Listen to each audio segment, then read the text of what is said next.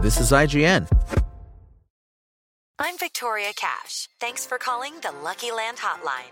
If you feel like you do the same thing every day, press one.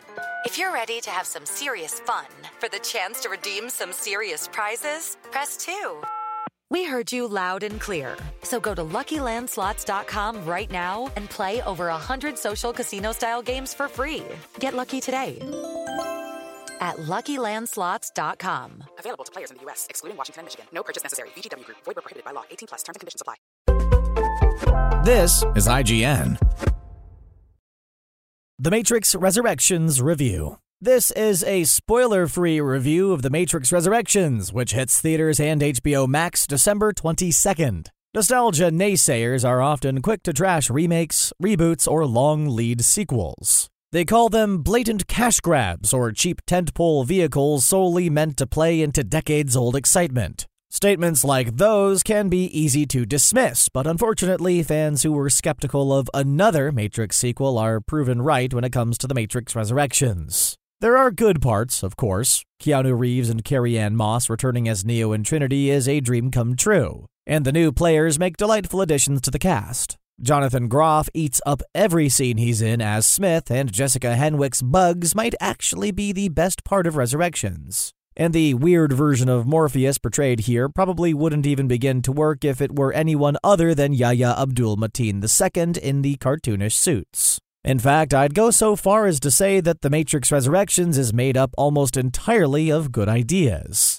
The problem is that it's not a good movie. It's a bunch of individually neat ideas stacked in a trench coat like a bunch of kids trying to buy a ticket to an R-rated film. Cleverness is met with laughably bad execution at nearly every turn here. Let's take the story's meta-ness as an example. It seems to agree with those aforementioned nostalgia naysayers, and you can tell it wants you to know that because The Matrix Resurrections straight up tells you that it thinks reboots are silly, at an impressively obnoxious clip. What's meant to be self-awareness becomes this kind of metaphorical Kool-Aid man. Enjoying your scene? Let me burst through the wall and let you know that I'm not like other sequels. I'm a cool sequel. It's not a cool sequel. This attempt at deep meta-commentary seems to come at the expense of the fight scenes, something that the franchise was, up to this point, known for. We know Reeves still has the chops given the impressive fight choreography of the John Wick franchise, and all of the new players added in Resurrections have proven on-screen fight abilities.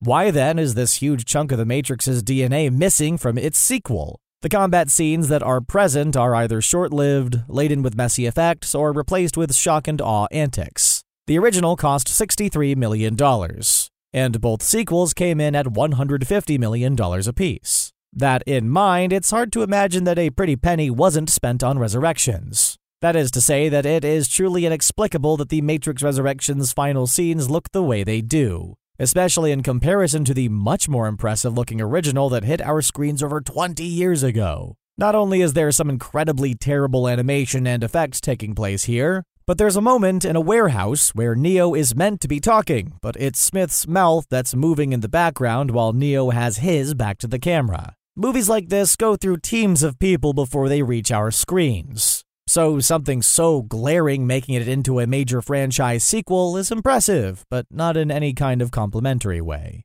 Perhaps the only truly successful plot points within The Matrix Resurrections are Neo and Trinity's undying love story, and the film's expansion to franchise lore. The future that the couple sacrificed themselves for in Revolutions was clearly worth fighting for, even if Neo has a hard time believing it at first. Trinity gets an opportunity to shine at the very, very end, but Resurrections makes it very difficult to celebrate this win, given how terrible its final act looks, and just how long it took to get to what's meant to be a celebratory moment. Speaking of long, long movies can be great, provided, of course, that they justify their length. The Matrix Resurrections does not do that. Overly meta scenes and flashbacks take up so much of the two-and-a-half-hour runtime. Fans concerned that they didn't have time to re-binge the franchise before heading into the theater needn't worry. You'll be shown everything you need to remember. And then you'll be shown stuff that you definitely do remember. And then you'll be shown the same thing again. On a loop. Maybe director Lana Wachowski wanted this to feel like a trapped in the Matrix vibe, but it was mostly just tedious.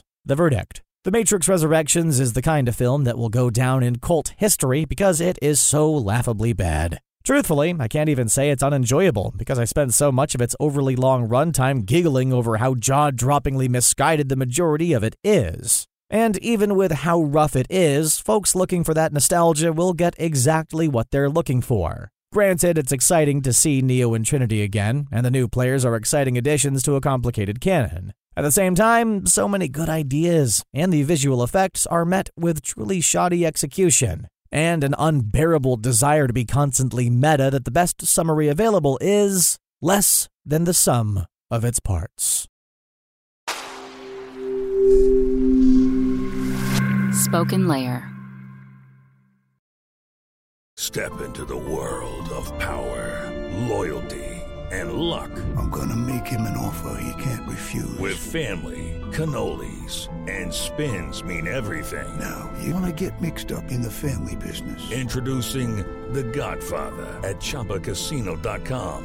Test your luck in the shadowy world of The Godfather slot. Someday, I will call upon you to do a service for me. Play The Godfather, now at Chumba Casino dot com. Welcome to the family. No purchase necessary. V G W Group. Void where prohibited by law. eighteen plus. Terms and conditions apply.